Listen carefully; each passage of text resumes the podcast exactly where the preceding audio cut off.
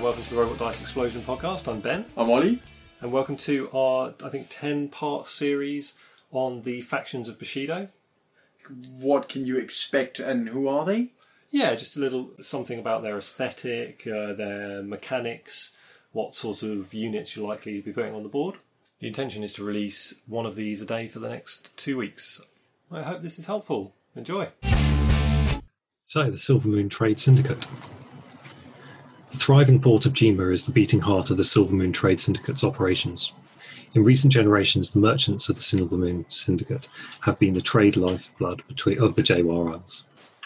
From their great gambling halls where fortunes are won or lost on the roll of a single die or the draw of a card, to Jima's bustling and bountiful harbour brimming with exotic goods and rare delights, its famed arenas where Buto warriors clash in a brutal dance of Jumo, or an array of fighting beasts struggling in battle to the death. Or the flower houses where one's wildest fantasies can become the re- reality with the touch of a rose, the syndicate rules.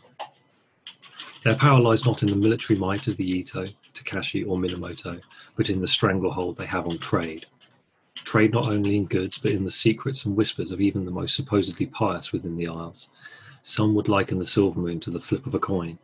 If lucky, you come up in the sun with the five fortunes blessing. Call it wrong, or try to cheat them, and you're likely to end up face down in the dirt. Gangsters. Pretty much. Yep. Yep, pretty much. I mean, I mean that that's literally what the faction is. It's organized crime. Yeah, and it makes for a strange faction, I think, uh, because they're not militarized at all. They essentially rely on thugs and I don't know an, array of strange speci- specialists. Yeah, where where most many factions have an array of samurai and ashigaru, you get none of that here. Yeah.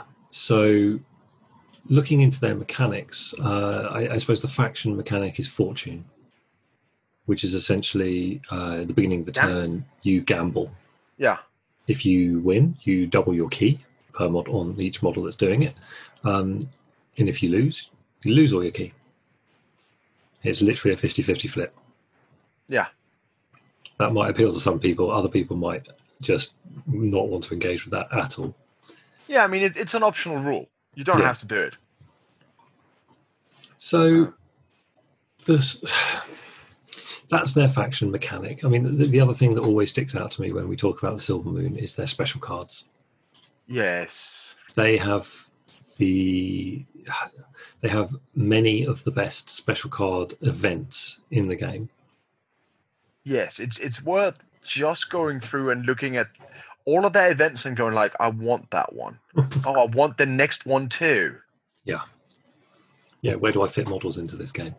Um, so, yeah, normally when we talk about writing a list, we talk about, oh, you know, just put together your models. There might be the odd card in there, which is is, is crucial to the concept that you're trying to put together. But you know, a lot of the time, cards are just fillers at the end. You're like, well, I've got four rice to spend. Let's see what I can do.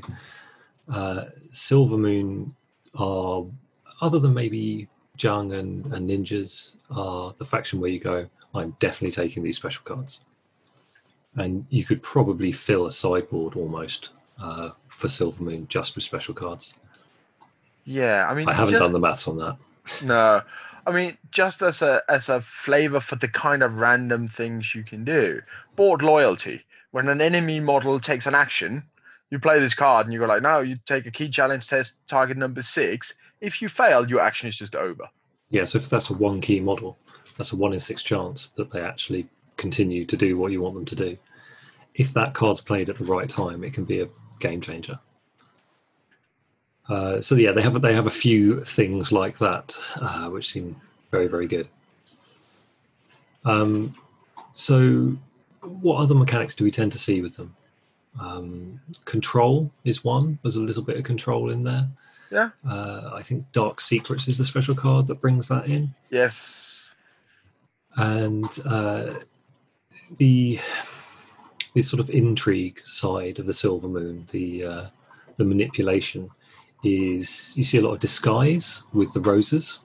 Yes. So the roses are masquerading as essentially just, uh, I guess, like courtesans or geisha, and you know you, you see them as a civilian until they decide to make their move. Yeah, and the, do these still have distraction and stuff like that as well? Yeah, they have distraction, and I think there's a, a lure where you can basically pull models out of Yeah. position. Yeah. There's there's a lot of yeah a lot of manipulation stuff that requires Ki tests to to ignore. Uh, and of course, if you've got lots of disguise, and you can run a pretty much all rose list, and uh, then models which don't have two or more Ki can't do anything about that disguise. Yeah, like- that could be pretty powerful. Becomes very tricky. Yeah. Uh, there's also some decent melee uh, in the faction. Um, one or two of the roses are pretty good. Uh, they have the Shatai, which are basically your thugs, your gangsters. But where the real damage output comes from, are the Buto. Yes. Are, I mean, we talk about Savage Wave, the Oni essentially being ogres or trolls. The Buto are, imagine a sumo wrestler but if he were about eight to ten feet tall. And wielding some sort of big weapon at you. Yeah, if he chooses to wield a weapon at all, of course. Um, so those guys, they they have ten wounds, so they can really tank some damage. Uh, I believe they've got tough one. Yes. Yes. Um, he calls fear. They do cause low level fear, not not crazy high fear like uh, like the Oni. Yeah, it's threes and fours, but hmm Nonetheless, It's- like it's a nice to have. It's not necessarily something you can rely on. Certainly not threes. Um, no. Yeah, but in addition to being able to tank damage and put damage out, they also have some good uh, positional manipulation stuff in melee, as you'd expect from what is essentially a superhuman sumo wrestler. They have good access to throw and push uh, special attacks and defenses. That's that's actually their main power, I would say. They can just straight up beat you up. hmm But where they really shine is the ability to just completely rewrite the positional game around important areas. I think, uh, yeah, I think you're right. I think it could be a pitfall for a new player to Silver Moon to just go for the hit, where actually that positional manipulation, especially in a zone scenario, is massive. Uh, equally, if you're inexperienced and you come up against them, you'll be afraid of that damage output, aware that they can they can take what you're going to give, so you're unlikely to one shot them, and then you might not spot that actually they're going to throw you across the board. Yeah. Uh, it is possible to also run a completely Buto list. So Yes. that's pretty cool. Um, which which also gives you access to an out of faction model. yes. So the the last sort of mechanic I've got written down here isn't really a mechanic. Uh, it's crossbows. So we're talking medium range uh, shooting, but without the necessity of reloading. Yes. and that's big. All your archers will have reload one, pretty much. So you know they shoot once, they need to spend an activation waiting and reloading. Uh, your black powder guys are going to have reload two or three, um, Yeah. so they're going to have to spend that many activations dealing with that. Uh, Silver Moon don't care. They use ammo tokens instead. So once they've run out of ammo, they're done, except for their named character doing that. But those crossbows can be really, really horrible in medium to short range. Yes, it, it's actually it's it's quite an impressive output you can get out of them, and they're fairly cheap. Yes. So the weaknesses of the faction, uh, the big one's armor. They just don't have it. Uh, I think one or two of the Buto might gain armor one, but that's about Uh, it. Maybe, yeah. Yeah, it's just not a. The, the, their durability is pretty much all in the Butos, and it's just it's a high wound stack and tough, which is not to be sneezed at. But aside from that, you got unarmored humans. Yeah, and that's where disguise on the roses comes in because it's, it's not strictly durability, but it's protection. They're they're going to be safe for a long time, most likely. um, I mean, I'm, I've struggled to sort of come up with other weaknesses. Uh, we've got reliability written down. I think that's because some of their stuff can be a little bit swingy. Well, and they, they also don't really have they don't have inherent access to some of the reliability features you see in other classes, like uh, because there's no samurais, you don't see prowess melee, for instance. Yeah.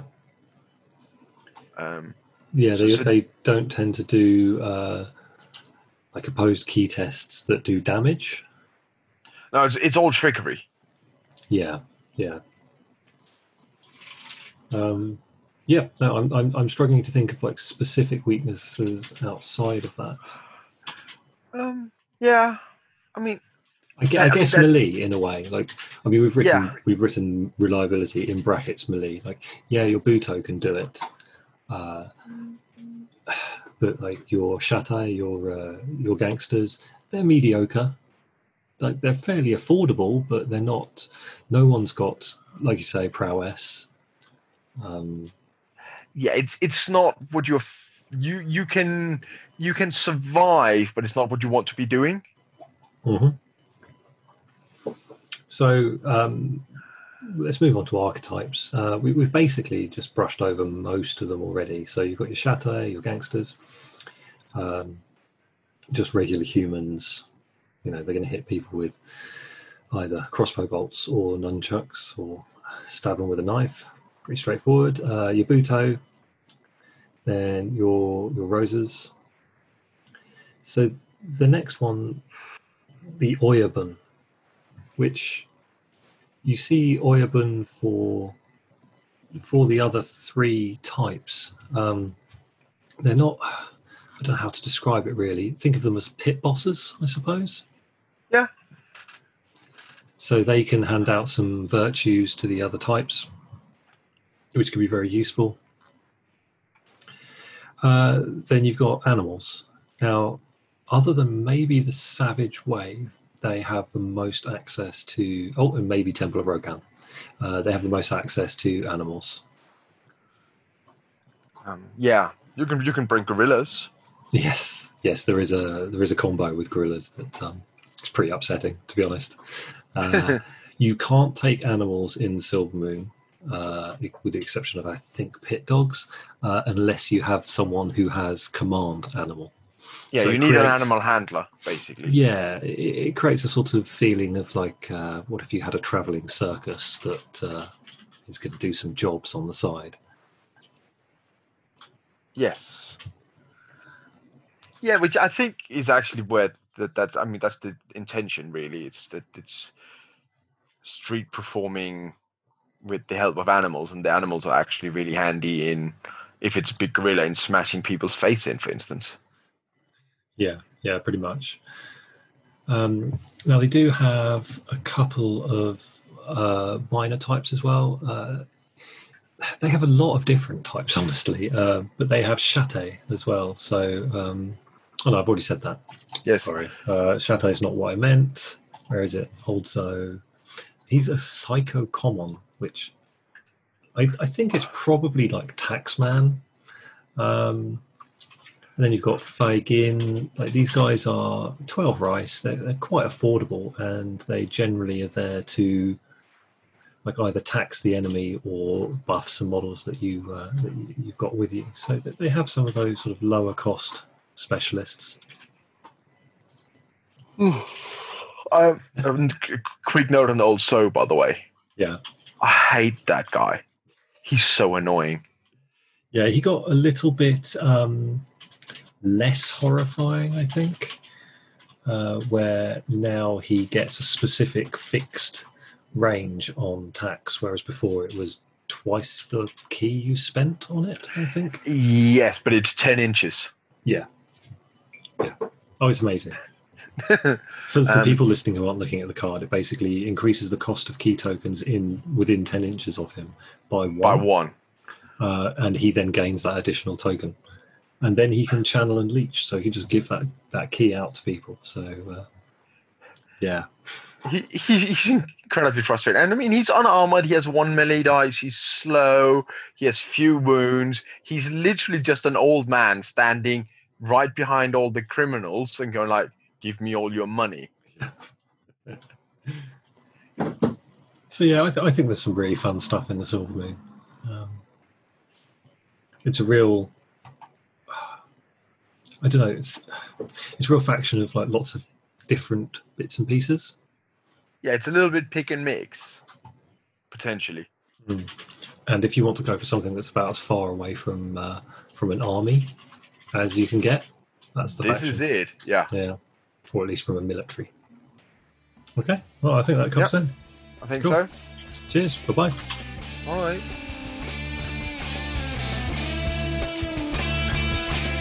Find Robot Dice Explosion at robotdiceexplosion.com, at RDE underscore podcast at Twitter, and Robot Dice Explosion on Facebook.